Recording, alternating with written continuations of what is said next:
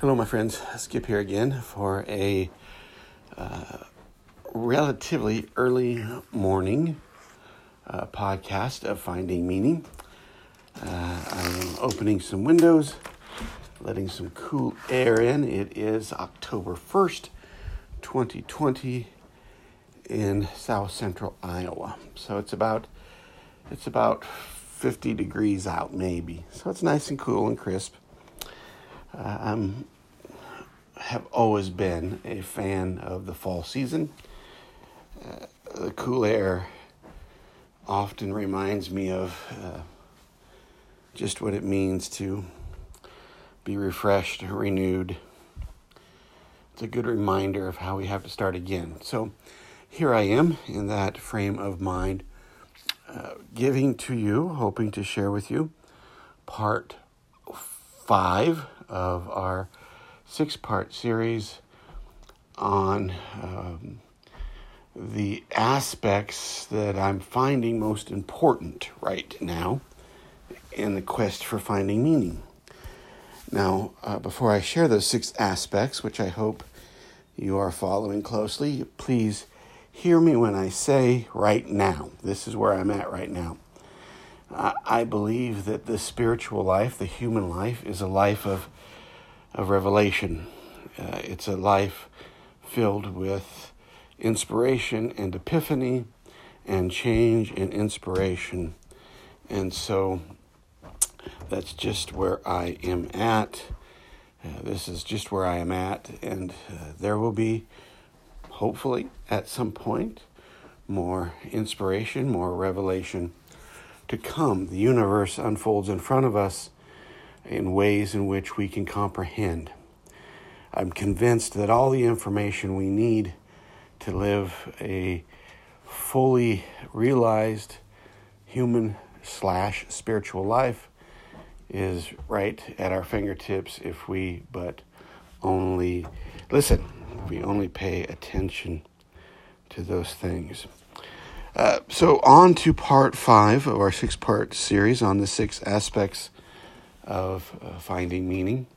Uh, let me recap, although I hope if you have followed these podcasts up till now, you can probably recap these yourself. Uh, I think right now, where I'm at, these are the six most important things to know about continuing our journey into finding meaning. So, the first aspect is to understand that there's no difference between being human and being spiritual. Uh, as I have said many times in these podcasts, we have separated those two. I think uh, the collective false self has separated those two in order to control, in order to uh, have a a something to sell, a piece of merchandise called spirituality so much of our spirituality is transactional, and it demands that we deny all of our humanity or we suppress all of our humanity. And I'm saying that although we can never excuse bad behavior, and there are certainly some human behaviors we need to hold people accountable for, uh, so much of what it means to be human has been repressed under the guise, under the name, under the a moniker of spirituality or religion. And so I'm saying that's not true. All that we are, uh, all that we can be, all that we ever will be, is a, a spiritual human being, a human spiritual being. I used to uh, talk a lot about the saying, and I, I don't know, I, I probably should have researched this a little bit, uh, but there's an old saying that said, You're you're not a human having a spiritual experience, you're a spiritual being having a human experience. I don't believe that. Uh, I believe that you are both and one. You are a human being having a spiritual experience. You are a spiritual being having a human experience because there's no difference between the two.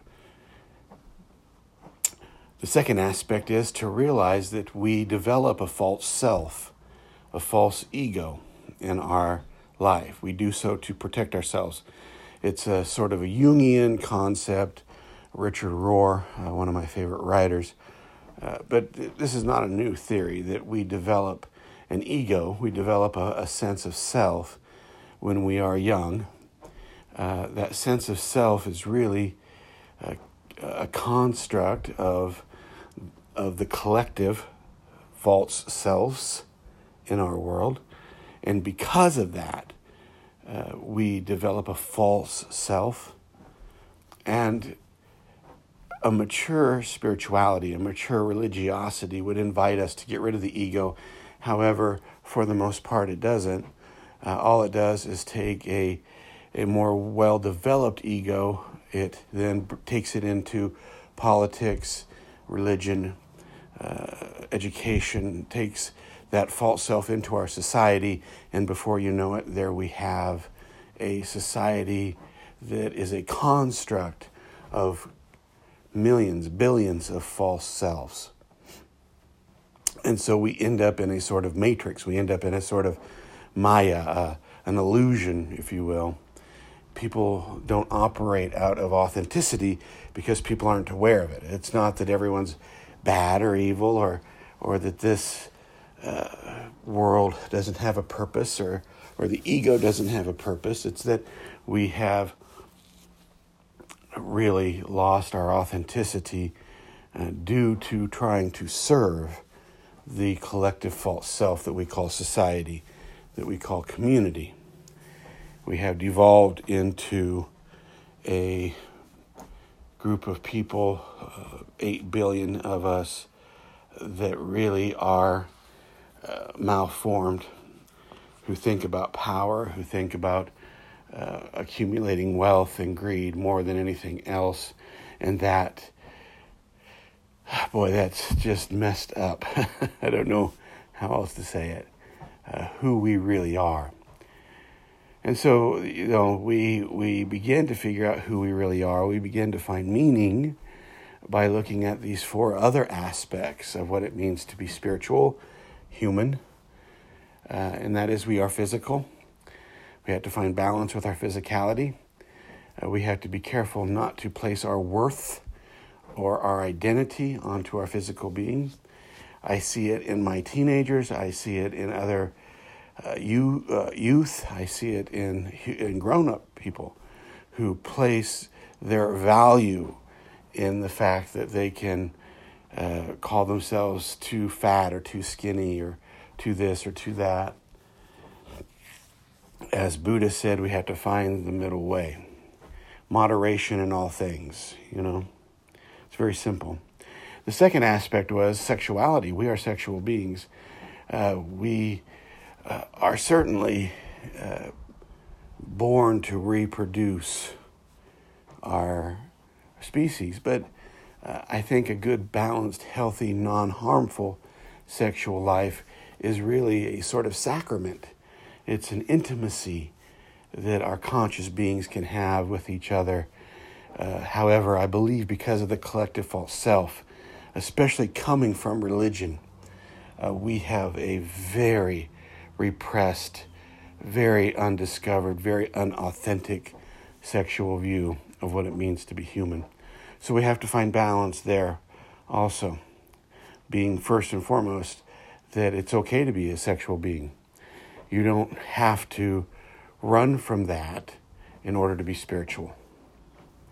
You can express that in ways that don't harm other people, uh, and uh, we have to.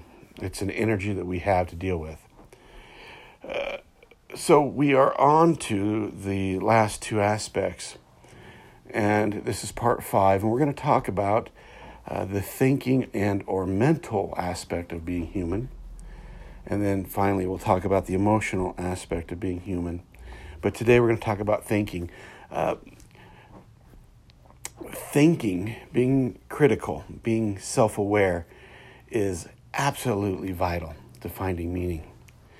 Being able to hold two competing ideas in your mind, being able to see the bigger picture and see the details, being able to think critically about yourself and about where you're at, being aware of um, your mistakes and yet not shaming yourself for them.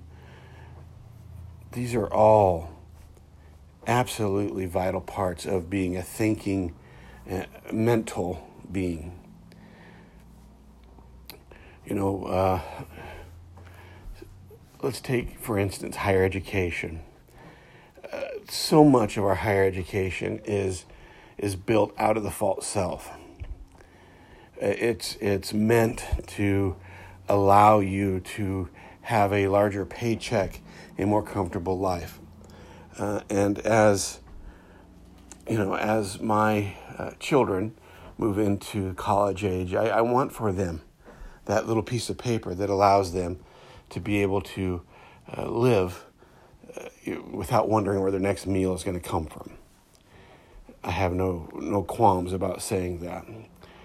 However, what I do try to teach my kid is this that, that what education can do, if taught by a self aware person, is teach you how to think.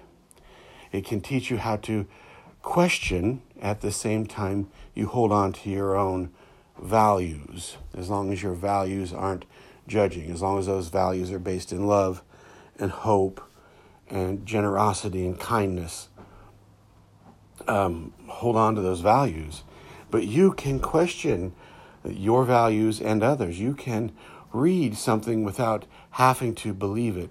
The, the challenge is this that we have to understand that our mind, our thinking ability, uh, can become so much about trying to find a reality rather than understanding reality. We are creatures who are first and foremost seeking their own validation in a giant cosmos on a little blue planet. Um, Paul Tillich, the great theologian, one of my favorite theologians, said the reason that uh, religions exist, I'm paraphrasing, the, re- the reason religions exist at all is because we're afraid of death. And so that's sort of how we proceed. We want to solidify our existence. We want to create a religion that lets us uh, live forever or uh, gives purpose and a framework. Or we create a religion that has us uh, reincarnate. Uh, all of this based on the fact that we don't want to let go of, of who we really are for fear that we won't realize we exist. That's the working of the human mind, folks.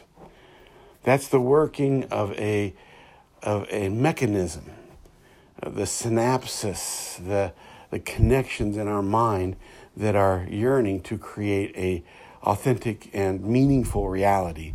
But what happens is this is we get caught in that false reality and our brain, our, our mentality, our thinking becomes formed by it. Right now, we are 33 days from an election where we can see, obviously, that there are vast groups of people who have allowed their brains, their mentality, uh, their thinking to be formed by things external to them. Or if we look at, at um, cults or, or even religions that make claims that aren't verifiable, uh, our brains yearn for reality, and we can think our way into any reality. I have said this a million times, I'll say it again. If I wanted to, I could believe our family minivan is a Ferrari. Despite everyone else knowing it's not, if I wanted to, and this is the power of the human brain, I could believe our, our minivan our 2014 Town and Country is a brand new Lamborghini or Ferrari. That's the power of the human mind. And this is something we need to understand that our mind often operates independent of reason because we have not been taught reason.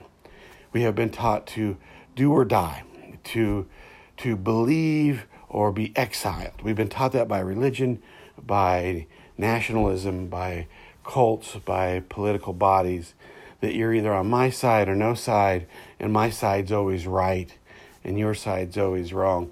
Brothers and sisters, there is the false self, the collective false self, the, the false dualism that exists in our reality right there in a nutshell. Turn on the news, pick a channel, and you'll see that I'm right. That we have bought wholeheartedly into uh, a reality that's fed to us externally. And it continues, and it's gotten worse actually. Um, you know, I've recommended books on these podcasts. I'm going to recommend a movie to you. It's called The Social Dilemma. It's on Netflix. I hope that you have Netflix. Again, this is October 1st, 2020. Uh, so maybe by the time you hear this podcast, it might be a little bit dated.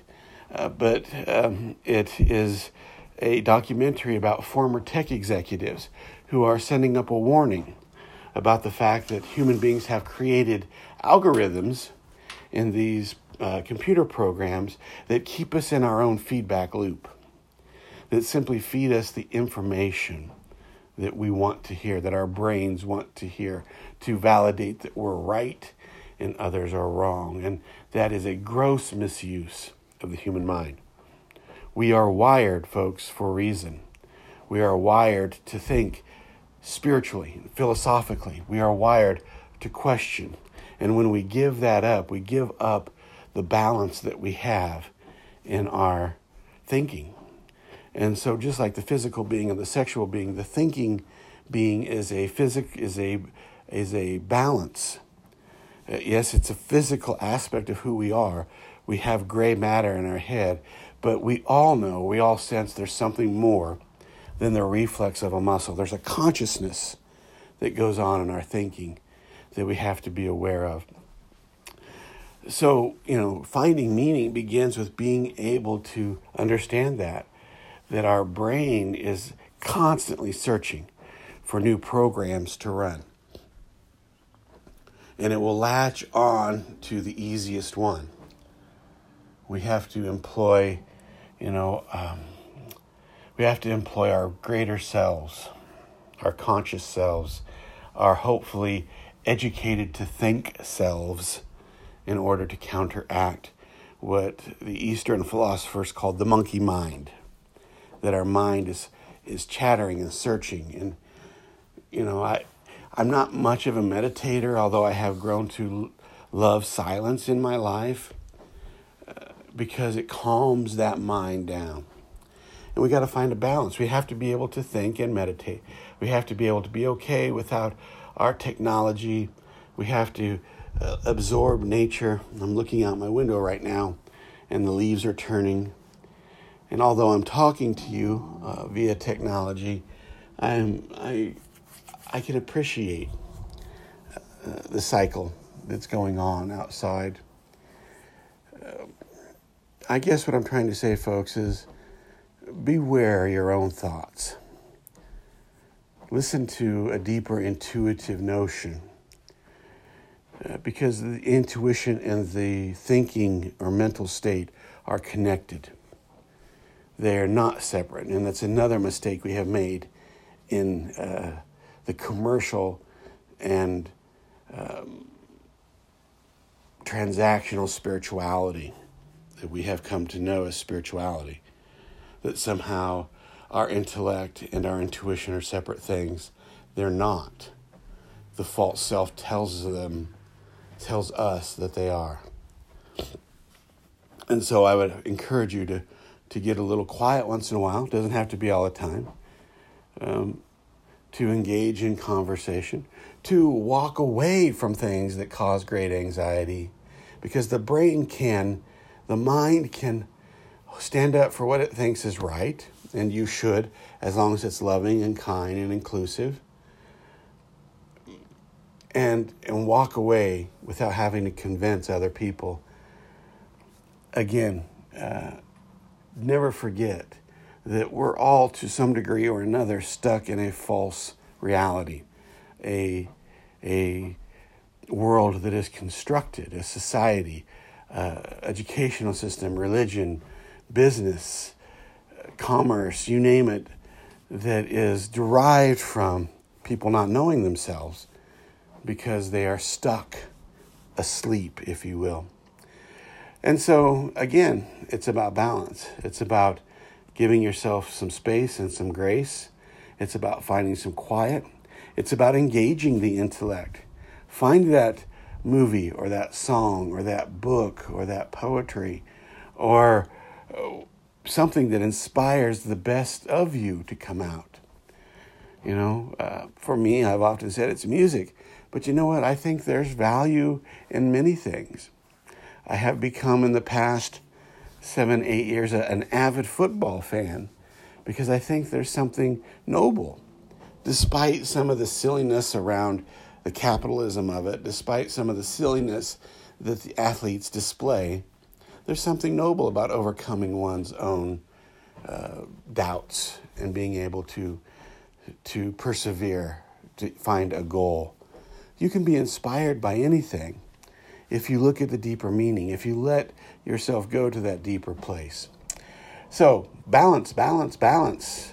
Uh, I'm hoping to get out the final podcast on the six aspects today, and then we will be moving on to something new because that is the way the universe works. Uh, I hope you enjoyed this, my friends take care and realize that you are cared for uh, more than you can imagine, and that the universe is calling you to a self realization and a self awareness that will lead to meaning, and that meaning will lead to your own authenticity. We will talk to you later, my friends.